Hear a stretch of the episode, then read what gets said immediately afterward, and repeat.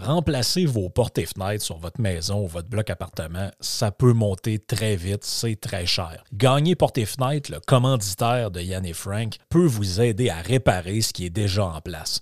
Donc, on fait le changement des thermos, on peut faire la réparation des portes et fenêtres, le calfeutrage contactez-les au gagnerportefenêtre.com et utilisez le code promo GELOZO pour avoir 10% de rabais sur la main-d'œuvre. Merci de faire confiance à notre commanditaire, Gagner Porte bon matin tout le monde. Bienvenue en toute liberté avec Jacinthe Tavarel. Aujourd'hui, ben, je pense que ce ne sera pas une grosse surprise tout le monde de, voir euh, Jacinthe nous parler de biomasse. Euh, on avait quelques indices que ça s'enlignait vers ça dans les derniers podcasts avec elle.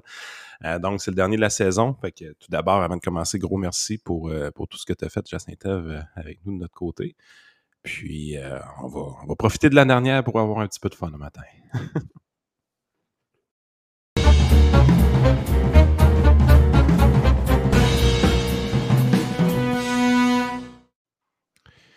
Yes, donc tu voulais nous parler de, biomasse, dans le fond, d'une nouvelle façon de produire de l'énergie. C'est quelque chose qu'on entend parler depuis très longtemps, mais est-ce que, puis on sait que les politiciens en parlent aussi depuis très longtemps, mais est-ce que le Québec a réellement été de l'avant ou les projets qu'on a mis en place sont relativement minuscules?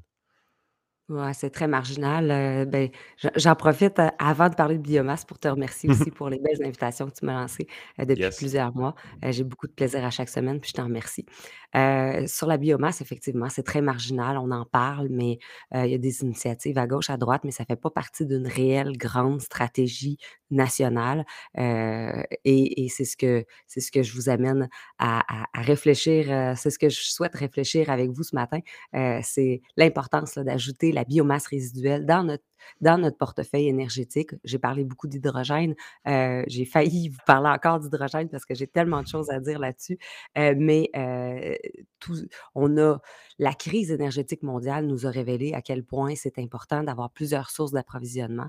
on a eu à un moment donné, il y a quelques années, la grève dans les services ferroviaires qui a amené des, pénuries de propane partout. ça nous a mis dans le trouble. Au niveau de l'agriculture, surtout, hein, qu'on avait des problèmes de ce côté-là. Oui, donc à toutes les fois qu'il y a une crise énergétique ou qu'il y a un changement dans l'écosystème, on réalise qu'être dépendant d'une seule source d'énergie, c'est pas stratégique. Donc, pour être plus stratégique au Québec, puis de toute façon, là, c'est d'actualité, on manque d'énergie, on sait plus quoi faire. Donc, la biomasse résiduelle, c'est finalement le bois de déconstruction, le bois mort, le bois qui, euh, qui provient soit de l'industrie de la construction, soit du bois mort gens en forêt, ou soit carrément euh, du, euh, de l'émondage des, des arbres, de l'abattage des arbres. On enfouit des centaines de milliers de tonnes de bois à chaque année dans nos centres d'enfouissement. C'est carrément de l'énergie, c'est des potentiels énergétiques qu'on enfouit dans le sol plutôt que de les transformer en énergie. et en ce sens-là, ben, je voulais parler de quelques initiatives qui sont encore marginales, mais que j'aimerais faire connaître, puis j'aimerais qu'on mousse, puis qu'on s'inspire pour que toutes les régions du Québec, parce que quand on parle de, biomasse résiduelle en ce qui a trait au bois, ben, c'est sûr qu'on s'attaque à, tout l'enjeu énergétique que vivent les régions. et vous savez comment les régions, ça me tient à cœur. donc, eh ben voilà, je me dis, si on peut se servir de ces quelques exemples marginaux-là pour multiplier ces efforts-là un peu partout dans les régions du Québec, ben on va éventuellement euh, arriver à convaincre nos décideurs que ça doit faire partie d'une grande stratégie nationale. Mais pour l'instant, c'est vrai que c'est marginal. Parce que dans le fond, la, la biomasse, on, sent, on sait qu'il y avait un, développement à Québec, par exemple. pendant plusieurs années, on, voulait avoir quelque chose pour produire de la biomasse à Québec. Ça a été lancé quand même assez récemment, euh, un peu, euh, peu d'une façon chaotique de ce qu'on comprenait. Euh, je pense qu'il y en a dans le coin de Kakuna, Rivière-du-Loup, si je ne me trompe pas, également. Mais on, sent tout le temps, on n'embarque pas là-dedans. Écoute, mon, père travaillait dans une usine de pâte et papier avant qu'il prenne sa retraite. Puis quand j'étais jeune, je me rappelle qu'on parlait de Boralex à l'époque, qui était une business qui allait aller vers la biomasse. C'est pas, pas, pas une révolution, cette affaire-là, c'est pas quelque chose de nouveau. Mais pourquoi on n'en fait pas plus que ça au Québec? Y a-t-il des raisons évidentes ou c'est un manque de volonté ou peut-être que c'est un manque de profitabilité aussi dans ce, milieu-là? Non, pas du tout. C'est loin d'être, un manque de profitabilité. Je pense que comme on a toujours été sous l'impression qu'on avait une abondance d'énergie au Québec, il y avait pas ce désir-là, cette volonté-là de développer d'autres filières énergétiques. Jusqu'à il y a quelques mois, on pensait que ça débordait, nos nos réserves énergétiques avec Hydro-Québec. Donc il y avait pas tant de volonté que ça et l'autre chose, ben, dès qu'on parle, hein, parce que la biomasse résiduelle, c'est qu'on prend, je vous l'ai dit, des résidus de bois de construction ou de forêt, des arbres morts, des arbres déchiquetés, des arbres abattus, puis on les brûle dans des chaudières. Donc là, on parle de combustion du bois et dès qu'on parle de combustion du bois, on se retrouve avec tellement de préjugés face à nos poêles à bois, nos foyers, les feux, les feux de forêt, les feux de camp, que là, on pense, on met tout ça dans le même panier, puis on pense que ben, c'est pas nécessairement très écologique. Alors que la combustion de la biomasse se fait dans des, chaudières à très, très haute effic- efficacité. J'en ai visité plusieurs. Là. Euh, je parle en connaissance de cause. Il n'y a, pratiquement pas de, n'y a presque pas d'émissions des, cheminées, des cheminées qui sortent des chaudières à biomasse parce que c'est une combustion extrêmement efficace, automatisée en temps réel. Donc, l'alimentation en air, l'alimentation en, résidus de bois est constamment calibré pour s'assurer d'avoir une très, très haute efficacité de combustion à très, très haute température aussi, ce qui fait que euh, on se retrouve avec très peu de cendres, très peu d'émissions. C'est moins d'émissions dans l'air que, si j'ai un foyer, chez moi ou un poêle à combustion lente, ça n'a rien à voir. Euh, donc, en ce sens-là, c'est très écologique, mais faut s'y connaître, faut s'y avoir intéressé. Et dès qu'on parle de combustion de bois, ben il y a, une armée d'écologistes qui, s'imaginent toutes sortes de choses, puis qui ont des a priori sans avoir euh, été lire les études, sans avoir pris des échantillonnages, puis voir que finalement, c'est très écologique. Et les GES qui sont produits par la décomposition de ces bois-là dans les sites d'enfouissement, ben on, ne fait que, que remplacer ces, ces GES-là par une combustion à haute efficacité. Bref, c'est une avenue qui est très utilisée en Europe. On parle souvent hein, de la Finlande, la Norvège, du Danemark, puis on idéalise ces pays-là. Ben, la biomasse là-bas, c'est très, très, très courant. Ça fait partie de leur portefeuille important énergétique. C'est une part importante de leur portefeuille énergétique. Donc, plutôt que euh, euh, d'avoir des a priori. Là, on devrait simplement regarder euh, justement les pays nordiques, par exemple, et qu'ils l'utilisent abondamment. Et euh, ça démontre. Là, pays... Dans le fond, ce que je comprends bien, c'est que si, par exemple, j'ai une usine euh, de pâte et papier, puis que je veux, j'ai besoin d'électricité pour runner cette usine-là, je veux pas. J'ai le choix d'utiliser une électricité produite à même la biomasse ou j'ai le choix de prendre l'électricité offerte à prix très avantageux par Hydro-Québec. Le choix depuis, d'une manière historique au Québec, c'est toujours détourné vers l'électricité à prix très avantageux d'Hydro-Québec parce que c'est le Québec. On a une abondance, puis on pensait développer notre industrie avec une subvention de cette façon-là au niveau énergétique. Mais là, dans un contexte, c'est vrai que tout change. Dans le contexte où est-ce qu'on commence à avoir des pénuries euh, d'énergie, où est-ce qu'on commence à, choisir les projets énergétiques qu'on veut avoir ou qu'on veut mettre en place. On dit, on va être des kings d'un centre de données, on fait pousser des centres de, données, on vend notre électricité aux États-Unis, puis finalement, ça revient de bord, puis ouais, on commence à en manquer. Ben là, tu te dis, OK, c'était peut-être pas une si bonne idée que ça de développer l'industriel avec des faibles coûts énergétiques parce que justement, on s'est handicapé de ce côté-là.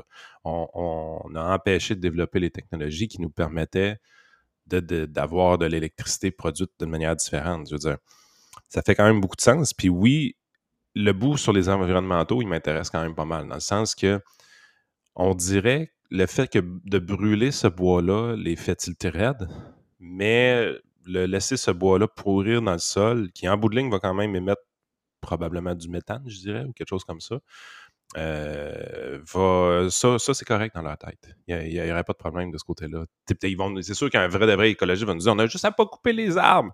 Mais je veux dire, c'est pas ça la vie, là. on comprend tout ça. Pourquoi le, milieu écologique euh, québécois embarque pas plus que ça dans, dans la biomasse, justement, s'il y a un degré d'efficacité élevé de ce côté-là? Je pense qu'il y a vraiment une méconnaissance. Euh, le milieu, euh, je pense qu'il y a vraiment une, une méconnaissance, puis le milieu écologique est beaucoup plus idéologique que scientifique.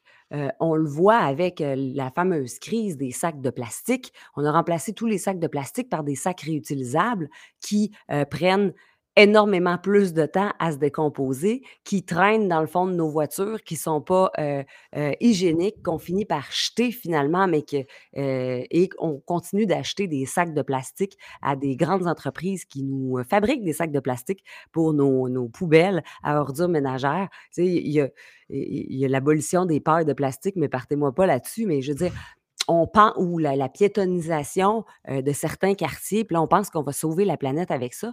On a des. C'est de On a l'apparence. une façon de voir la gestion de notre environnement qui est très idéologique, puis très utopique, très, très naïve. J'écoute, j'écoutais la mairesse de Montréal cette semaine. Il, il y a une, il y a une naïveté dans ce regard-là, une espèce de, de, de, de culte, là, de la, de la vertu, de culte, de la on va bien faire, mais, mais si on s'informait réellement auprès d'ingénieurs, auprès de scientifiques euh, qui connaissent les méthodes de diminution des GES, ben on, aurait probablement des stratégies moins faciles à expliquer, moins faciles à comprendre, mais beaucoup plus axées sur les bonnes pratiques, beaucoup plus enracinées dans la science, la recherche, le génie. Euh, on a peu d'ingénieurs euh, dans les mouvements écologiques. Donc, moi, je pense que c'est une méconnaissance. Et puis, en ce sens-là, la biomasse, je vais juste donner certains exemples. Yann, euh, dans Port-Neuf, la circonscription où je me présentais aux dernières, élections, j'ai rencontré un groupe euh, d'hommes qui travaillent sur un projet depuis 2010, un projet de création d'un centre d'expertise en biomasse résiduelle. Il est situé à Saint-Marc-des-Carrières. Il est terminé de construire ce centre d'expertise-là. Euh, il reste une chaudière à installer. Il va ils veulent vraiment créer une vitrine technologique pour être en mesure de démontrer qu'est-ce que ça peut faire, la biomasse, comment ça fonctionne. Euh, vous allez pouvoir aller visiter la chaudière et à ça va être annexé la chaudière qui va être installée dans le centre d'expertise qui est fini de construire. Il y aura un, un centre de séchage du bois.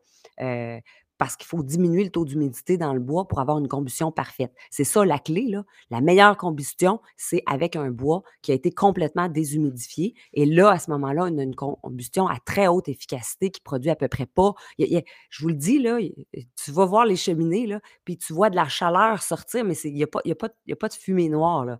Et puis, euh, ils vont créer un village de mini-maisons où les trottoirs, les mini-maisons et la rue qui consiste à, qui va créer ce qui, qui va, qui va habiter là, ce nouveau quartier-là en construction, là, la rue, les trottoirs, les maisons vont être chauffés à la biomasse, avec cette chaudière-là à la biomasse. Il y aura une serre aussi au centre de ce, village de mini-maisons-là. Et la serre sera aussi chauffée à la biomasse. Et l'objectif de tout ça, c'est d'avoir une vitrine technologique, de montrer que ça se peut, de montrer aussi que c'est pas cher. Parce que ce qu'ils vont faire, c'est qu'ils vont prendre, il y a des scieries autour, il y a plein, plein d'entreprises qui n'arrêtent pas de cogner à la porte de ces gens-là, puis de dire, est-ce que votre centre d'expertise est prêt? Est-ce que vous êtes prêt à, qu'on- à- à ce qu'on vous apporte du bois? Parce qu'ils payent 125 la tonne pour enfouir le bois, les entreprises. Il y a une entreprise ici à Lévis là, qui paye 800 000 par année juste pour enfouir ces résidus de bois, euh, de palettes puis de bois de construction. Alors 800 qu'elle 000, pourrait vendre la un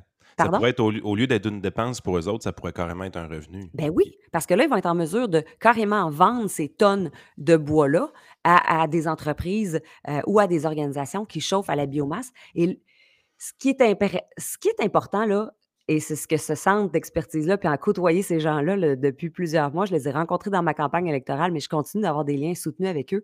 Ce qui m'ont fait comprendre, c'est ce qui est important, c'est d'avoir la bonne énergie au bon endroit pour libérer la bonne énergie au bon endroit. Donc, le long de la vallée du Saint-Laurent, il y a l'accès au gaz naturel pour les grandes entreprises.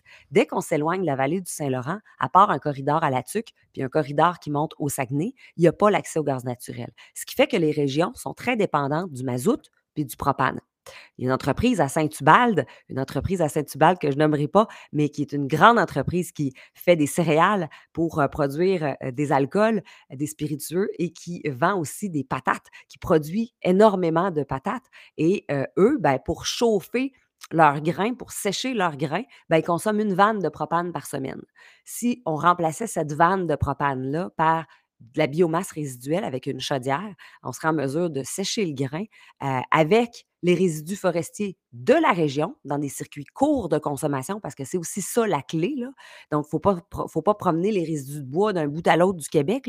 C'est des circuits courts de consommation dans les régions où il y en a du bois, où on en enfouit, où on paye pour en enfouir et on, on utilise cette énergie-là. Ça libère des énergies. Bon, là, j'ai parlé de la vente de propane, mais dans d'autres situations, on libère de l'hydroélectricité dans le réseau parce que, par exemple, une aluminerie euh, ou, bon, une aluminerie consomme énormément d'hydroélectricité. Si elle commence à, faire un virage vers la biomasse parce qu'elle est située au Saguenay, dans Port-Neuf, ben, à ce moment-là, elle libère de l'hydroélectricité qui vont nous servir en zone urbaine ou en zone urbaine, on n'a pas accès à la biomasse ou ce n'est pas nécessairement le meilleur modèle d'énergie, mais ça libère des mégawatts, ça libère des kilowatts et euh, ça nous permet de continuer euh, notre développement économique. Parce que là, en ce moment, c'est ça qui arrive, il faut se le dire, c'est intimement lié au développement économique, cette crise énergétique-là. Si on n'a pas d'énergie, on n'a plus de développement économique, on n'a plus d'agrandissement d'entreprise, on n'a plus de nouvelles entreprises qu'on est capable d'accueillir. C'est,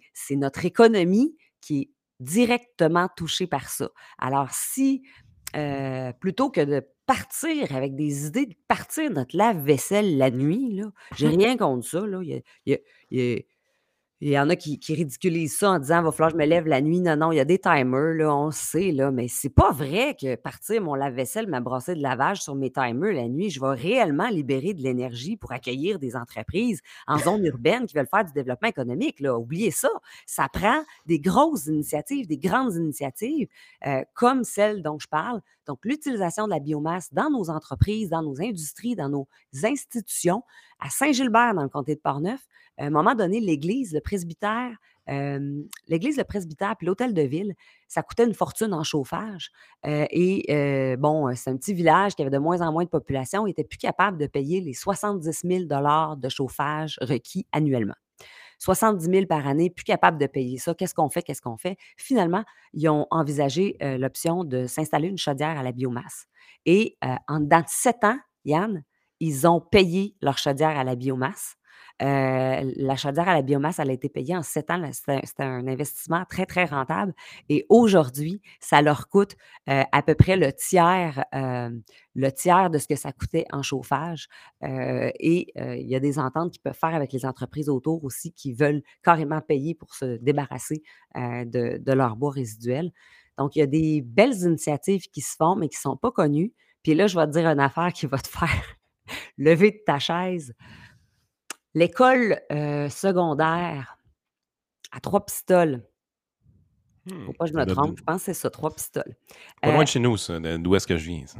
Ah, donc, l'école secondaire à trois pistoles, il y a quelques années, ils ont converti leur chaudière au mazout. Ils ont tout, tout ils se sont débarrassés de leur chaudière au mazout. Parce qu'il faut savoir hein, que nos établissements institutionnels, hôpitaux, écoles, églises, presbytères, c'est souvent chauffé dans les régions au mazout. Donc, ils ont transformé leur système, ils ont, se sont débarrassés de leur système de chauffage au mazout, puis ils ont installé une chaudière à la biomasse. Et c'est 1,5 million de dollars, même les fonds publics, qui ont été dépensés pour faire la transition vers la biomasse. mais comme il n'y a pas d'expertise développer tant que ça au Québec sur la biomasse. Je vous ai dit, hein, c'est de l'automatisation puis de l'électronique en continu. Je te vois venir. Donc, tu garoches pas, tu garoches pas du copeau de bois là-dedans puis ça brûle du sol. Là, c'est le concierge de l'école qui passe, qui fait l'entretien ménager de l'école, qui était responsable de la chaudière à la biomasse. Il y a un système automatisé extrêmement complexe là-dedans. Il y a de l'automatisation solide. Euh, c'est de l'électronique, mais de l'électronique spécialisée. Ben, ce qui est arrivé, c'est qu'il s'est mis à avoir des codes d'erreur, des codes d'erreur. La chaudière ne marche plus, il n'y a plus rien qui marche.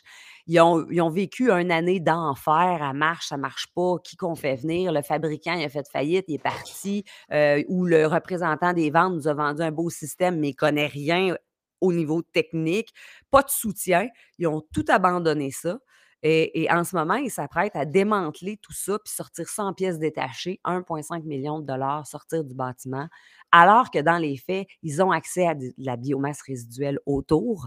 Et bon, là, on commence à avoir des spécialistes. Mon centre d'expertise, là, Saint-Marc-des-Carrières, ça va être primordial cette Nature qui, qui la promotion de la biomasse, mais Nature Québec, puis euh, Biomasse Québec aussi au Saguenay. Il y, a, il y a différentes organisations, mais ils sont très dans, dans l'idée, hein, ils sont très dans la promotion de cette idée-là, la valorisation de cette idée-là, mais dans le comment le faire, il y avait très peu d'acteurs au Québec. Comment le faire? C'est quoi la chaudière idéale? Parce que là, à force de m'intéresser à ça. Expertise, formation, entretien. Ben oui, puis tu sais, il y a des chaudières, là, il y en a qui se vendent un peu partout dans le monde. Il y a des chaudières, ça te prend un grade de. Euh, voyons comment on appelle ça, des granules. Un grade de granules ISO 9000 quelque chose européen. Puis si tu t'en vas mettre des copeaux de bois déchiquetés là-dedans, tu vas tout. Tu vas, briser l'embrayage de la machine, puis tu vas scraper la machine. Excuse, c'est pas un beau français, mon affaire. Mais donc, c'est important que euh, l'institution ou l'entreprise qui veut s'équiper d'une chaudière à la biomasse soit vraiment bien conseillée par des techniciens, mais pas juste des grands idéologues ou des environnementalistes qui, promouvoient l'idée, mais du monde qui sont allés dans des chaudières pendant, comme, comme Jean-Pierre No, je vais le nommer, euh, le, fameux directeur général du centre d'expertise en, en, biomasse résiduelle à Saint-Marc-des-Carrières. Lui, il a passé un an de temps à carrément presque dormir dans la chaudière à, Saint-Gilbert, là où euh, ils, se sont équipés d'une chaudière pour chauffer le presbytère, l'église, tout ça. Parce que, justement, il n'y avait personne pour s'occuper de ça. Il a tout appris, comment ça fonctionnait, les codes d'erreur, ta, ta, ta, euh, l'automatisation de ça, la programmation de ça. Euh, le, vendeur était parti avec les codes, on ne pouvait pas craquer la machine. Il a fallu qu'il craque la machine pour réussir à, pénétrer dans le système puis comprendre comment il fonctionnait, mais finalement, il en est venu à bout. Puis maintenant, euh, sur son téléphone, il est capable de dire je peux monter le chauffage, baisser le chauffage, couper le chauffage. Euh, euh, c'est tout automatisé. Et il a, développé avec des amis puis des passionnés, des messieurs passionnés, là, vraiment, qui ont développé toute une expertise qui est maintenant reconnu un peu partout, parce que là, il y a des appels un peu partout au Québec, euh, même dans le monde. Au Salvador, par exemple, il y a une crise énergétique dans les montagnes, par exemple, là-bas. Ils ne sont pas capables d'amener des lignes électriques là-bas. Euh, puis la biomasse peut faire de la chaleur, mais peut aussi faire de l'électricité. Fait que, il y a des beaux projets comme ça mais ça prend des gens qui se sont intéressés vraiment à la technique, puis ça, ben, il y en a peu. C'est aussi un frein. Il n'y a pas que les environnementalistes. Il y a aussi le frein. Il y a un manqué de volonté dans nos institutions d'enseignement. Tu ne peux pas aller étudier euh, les systèmes d'automatisation dédiés aux appareils de chauffage à la biomasse. Ça n'existe pas. Et là, ben, le centre d'expertise étant pour parler avec des cégeps puis avec des commissions scolaires, mais ça, ça fait trois ans qu'ils se font niaiser à gauche, à droite, là, parce que, écoute, rentrer un programme euh, au DEP ou dans un cégep, ils se font dire ben oui, mais y a-t-il une demande pour ça? Y a-tu réellement. Fait que là, c'est l'œuf ou la poule. Y aura-t-il une demande pour la biomasse? Y aura-t-il une demande pour les chaudières? Ben, il n'y en a pas parce qu'on n'a pas d'expertise au Québec. Euh, mais en même temps, c'est ça, il y a différents grades de bois. Euh, est-ce que si tu prends des résidus de construction, puis il y a de la mélamine là-dedans, ben, il y a des chaudières assez résistantes, puis coriaces, qui sont capables de prendre, ah ouais, n'importe quelle qualité de bois, coupé grossièrement avec un peu de résidus de colle là-dedans, pas de problème. Alors qu'il y en a d'autres que ça prend vraiment euh, euh, du bois. ou de la Oui, c'est ça. Donc, tout ça fait que ça devient un peu complexe quand même, mais tu sais, c'est pas la fin du monde. Il faut juste lire un peu, s'intéresser, puis avoir de la volonté. Puis eux, ben, ils ont la prétention de dire on va euh, pousser ça jusqu'à temps qu'on ait 1000 projets dans 1000 villages du Québec avec des circuits courts de consommation. Euh, c'est des millions de tonnes de bois qui sont enfouis au Québec ou qui pourrissent dans nos forêts publiques, euh, qui se décomposent graduellement dans nos forêts publiques euh, ou qu'on enfouit. Les centres d'enfouissement font beaucoup d'argent. Et qui font du GES. Ouais? Ben ouais. Qui font du GES, mais sans avoir produit aucune énergie. Exactement.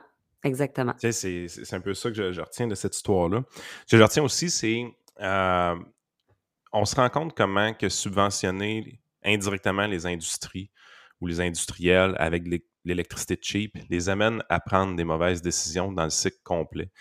Euh, on parle beaucoup d'économie circulaire d'ailleurs. Euh, Pierre Desrochers va, va, vous en parler dans le trio économique dans les prochaines semaines de cette économie circulaire-là. Mais c'est un peu le principe de, de vouloir toujours réutiliser tout ça. Puis naturellement, ce qu'on se rend compte, c'est que les entreprises iraient vers ça si on les bons incitatifs ou si on. Quand je parle d'incitatifs, je ne parle pas de subvention de la part du gouvernement. Mais normalement, une entreprise qui a une matière pensée justement aux, séries, qui présentement, le, résidu qu'ils produisent, c'est une dépense pour eux autres. C'est sûr que ça les fait chier. Ils disent J'ai du bois, je fais 2-2 par 4, il me reste de la cochonnerie, je dois l'enfouir, puis cette cochonnerie-là me coûte 800 000 par année, un peu l'exemple que tu donnais. Tu es dans une problématique où est-ce que tu dis, j'aimerais ça que ça me coûte pas 800 000. Minimalement, j'aimerais ça que ça me coûte zéro. Puis si j'étais capable d'avoir un revenu pour cette matière première-là, ça serait encore mieux. Fait que les entreprises, naturellement, ils veulent aller là. Le problème, c'est que de l'autre côté de l'équation, il n'y a aucune demande ou une très faible demande pour la biomasse parce que Hydro-Québec vend de l'électricité hydroélectrique pas cher aux amis du pouvoir. Mmh Parce que c'est ça la game dans toute cette Mmh histoire-là. Fait que tu es dans une. Tu sais, si mettons, tu arrives, tu veux être un industriel puis un industriel d'envergure, tu dois négocier avec le gouvernement un tarif spécial pour payer vraiment pas cher. C'est le fun quand tu as ça dans ton bilan financier. Tu dis, Christy, mon, mon, mon électricité ne me coûte rien. Sauf que c'est une subvention indirecte. Puis cette subvention indirecte-là fait en sorte que toi, qui serais le client parfait pour acheter cette biomasse-là d'une certaine façon, puis d'investir dans une chaudière, puis de développer une expertise technique pour entretenir cette chaudière-là, tu le fais pas. Parce que tu as une solution qui est plus simple, qui est moins coûteuse, c'est de l'électricité cheap, financée par le gouvernement, indirectement financée par nos taxes et impôts, c'est une subvention indirecte. Puis tu as accès à ça parce que tu es chum avec euh, les, les, amis du parti. Grosso modo, c'est ça. Là. allez pas mm-hmm. penser que c'est pas le cas. Et Québec Inc., là, les grands industriels québécois, c'est une, petite, clique fermée. La raison pourquoi ça fonctionne, c'est que tout le monde s'aime, tout le monde se parle, tout le monde communique ensemble là-dedans, puis tout le monde se subventionne, puis tout le monde a ses entrées au pouvoir. Mais les, joueurs, les nouveaux joueurs industriels qui ne sont pas dans cette clique-là, c'est une barrière à l'entrée pour eux. Ils n'ont pas accès à ces tarifs-là, tandis que leur compétition a accès à ça. Puis, ah, mais on va juste prendre de la biomasse. Oui, mais ça revient quand même plus cher que les tarifs préférentiels d'Hydro-Québec. Dans toute cette histoire-là, là, on se rend compte que la chose la plus nuisible qu'on a fait, c'est de donner des tarifs préférentiels à nos industriels. Puis c'est fou de penser ça, mais c'est à un moment donné, il va falloir remettre ça en question, cette histoire-là. Avant de nous parler de nos lave-vaisselle, avant de nous parler de notre consommation électrique résidentielle, il va falloir commencer à penser que c'est peut-être les industriels le problème dans l'histoire, puis peut-être qu'on subventionne trop l'électricité. Ben, c'est parce qu'on est fort au Québec pour individualiser les problèmes, puis responsabiliser l'individu.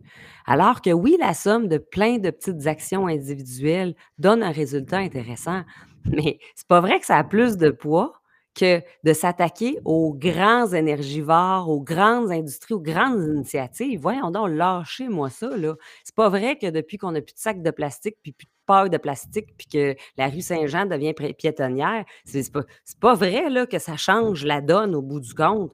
Euh, les vrais changements vont se faire dans des changements structurels d'envergure, des, des changements importants avec des gros joueurs.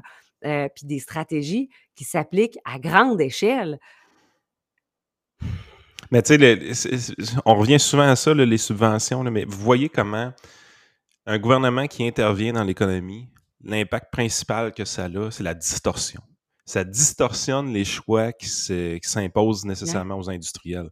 Puis dans ce cas-ci, c'est que on n'est pas capable de développer le marché de la biomasse parce qu'il y a une solution plus cheap, subventionnée, tout simplement.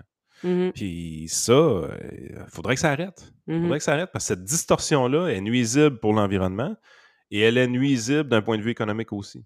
Mmh Mais on la tolère parce qu'on pense que c'est comme ça qu'on fait de l'économie au Québec. On, on, veut tellement contrôler l'économie au Québec qu'on est sûr qu'on fait des bonnes choses alors qu'on nuit en réalité. Puis on s'en rend même pas compte.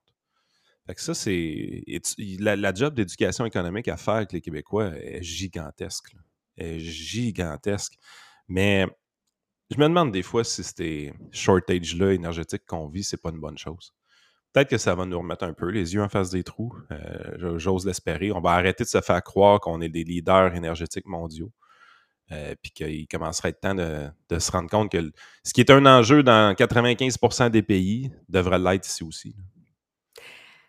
Oui, puis euh, quand tu parles d'éducation à faire sur le développement économique, effectivement, le développement économique, euh, on s'y intéresse peu, puis on a euh, des jugements faciles puis des opinions rapides là-dessus. mais clairement, c'est notre point faible au Québec, notre capacité à voir grand, à voir large, puis à voir loin aussi. il y a des entreprises de la côte nord, il y a des initiatives, des sociétés de développement économique, sa côte nord, en Gaspésie, en Abitibi, qui militent pour des grands projets qui auront, qui auront nécessairement un impact sur notre économie globale, mais on, on continue de regarder ces projets-là comme un projet pour la Gaspésie un projet pour la Côte-Nord, un projet pour ah, c'est pour la BTB. Non, quand on enrichit le Québec, là, on l'enrichit de n'importe où au Québec. Puis si on renforce, si on renforce notre Côte-Nord, si on renforce notre Gaspésie, c'est tout le Québec qui en profite. Il y a un écosystème économique et il y a des impacts sur les autres régions. Mais ça, les gens isolent les, solutions, les projets. Puis je sais que, par exemple, j'ai jasé récemment avec des gens de la Côte-Nord des personnes hyper dynamiques à Côte-Nord. Il y a une effervescence là-bas économique, mais ils ont de la misère à faire passer euh, des décisions politiques puis des grands projets auprès des décideurs parce que, ben, tu sais, il y a peu de population, puis on s'en fout un peu de la Côte-Nord euh, dans les médias en général, puis bon, euh, c'est un projet pour la Côte-Nord. Mais je me suis fait expliquer certains projets, comme par exemple d'avoir une voie ferry, d'avoir un transport ferroviaire qui dessert certains secteurs de la Côte-Nord ils veulent avoir une voie ferrée, puis ça va vraiment contribuer au développement économique de toutes sortes de manières que je vais éviter de parler là parce qu'on on, s'enligne pour une autre chronique, mais il m'expliquait ça, puis il disait, tu sais, on, on ne sera pas capable de l'avoir ou ça va être difficile, ça fait longtemps qu'on en parle, il n'y a pas d'écoute, qu'est-ce qu'on peut faire? Puis il m'expliquait les impacts. Puis je disais, mais il y a des impacts pour Québec. Vous m'expliquez ça, là? Il y a des impacts pour toute la grande région de Québec, votre histoire de voie ferrée, à Côte-Nord. Mais là, il faut qu'on se réveille puis qu'on arrête de dire, ben là, la voie ferrée, c'est à Côte-Nord, c'est pas important. Puis à part de ça, ça m'a mis en rogne parce qu'il disait, ben tu sais, c'est cher une voie ferrée. Puis j'étais comme, tu sais qu'à date, euh, on va dépenser peut-être 5, 6 milliards pour un tramway de 19 km à Québec. Là. Tramway qui aurait pu être remplacé par 3-4 autobus électriques, 5-6 autobus électriques, 5-6 autobus à l'hydrogène. Ça n'aurait coûté pas 5-6 milliards. J'ai dit, moi, là, si je vous donnais 5-6 milliards, à Côte-Nord, d'après moi, vous faites une coupe de kilomètres en voie ferrée, ça, là. 2-3, 2-3. Ben là, mais là, c'est encore plus frustrant. Moi, moi qui ai toujours remis en question, là, tu sais, on a-tu vraiment besoin de dépenser des milliards pour pas urbaine, où est-ce qu'on peut bus à longueur de journée qui sont vides ou que deux? Hey, ma fille, là, s'est rendue qu'elle passe son temps à faire des vidéos dans les autobus, puis elle m'envoie ça. Vide, vide, vide, vide. On est à Québec, là. Vide, vide, vide. Vendredi dernier, 4 heures. Vendredi, 4 heures. C'est la fin, c'est une période de pointe. Et dans son autobus, ça fait des kilomètres de temps vide. On est à Sainte-Foy. Eh, en tout cas. Et je me dis, on dépense des milliards pour des projets comme ça c'est déjà choquant, questionnable, euh, renversant, euh, frustrant. Mais quand j'entends en plus des acteurs de développement économique qui ont le vent dans les voiles parce que sur la côte nord, c'est l'accès à toutes nos ressources naturelles, c'est la route vers nos ressources naturelles, vers les mines, vers les ports. Il y a des ports d'importance. Le port de cette île, c'est un port d'importance. Puis là, tu dis, elles ne sont pas capables d'avoir une voie ferrée. Fait que le développement des industries est se fait pas bien. Il y a des, industries qui s'intéressent à ce secteur-là, puis finalement, ils revirent de bord, ils vont pas investir là, puis ils vont, vont juste, ils vont pas investir ailleurs au Québec. Ils se revirent de bord, puis ils vont investir en Ontario, ils vont investir. Tu sais, l'usine, Volvo en Ontario, il y en a plein de projets comme ça, des acteurs d'envergure internationale qui viennent cogner à notre porte, qui regardent l'écosystème, puis qui font bon, on a accès au gaz naturel, on a accès aux voies ferrées. Ah non, bien, ça s'en vient, là, ça s'en vient, on, on travaille le dossier, puis on le travaille, puis au bout de deux, trois ans, ils se disent, regarde, je vais aller m'installer en Ontario, ça va être moins compliqué, là-bas, ils long, la voie ferrée, je vais m'installer aux États-Unis, tu sais. Fait que Caroline, il faut arrêter de regarder notre petit nombril puis de penser que s'ils ont besoin d'une voie ferrée sur la côte nord, ben, ça ne nous concerne pas, puis la population n'est pas assez dense pour que ça vaille la peine, puis tatata. Alors qu'ici, on se paye un espèce de gros tramway à 6 milliards. Je, te le dis, je suis vraiment intéressée de savoir ça coûterait combien une voie ferrée sur côte nord. Puis l'argent est-tu investi à bonne place? Probablement pas, parce que quand c'est un fonctionnaire centralisateur qui décide, c'est sûr que ça va pas à bonne place. merci beaucoup pour la saison, puis on se revoit probablement à l'automne, Jacinthe. Bye, merci Yann.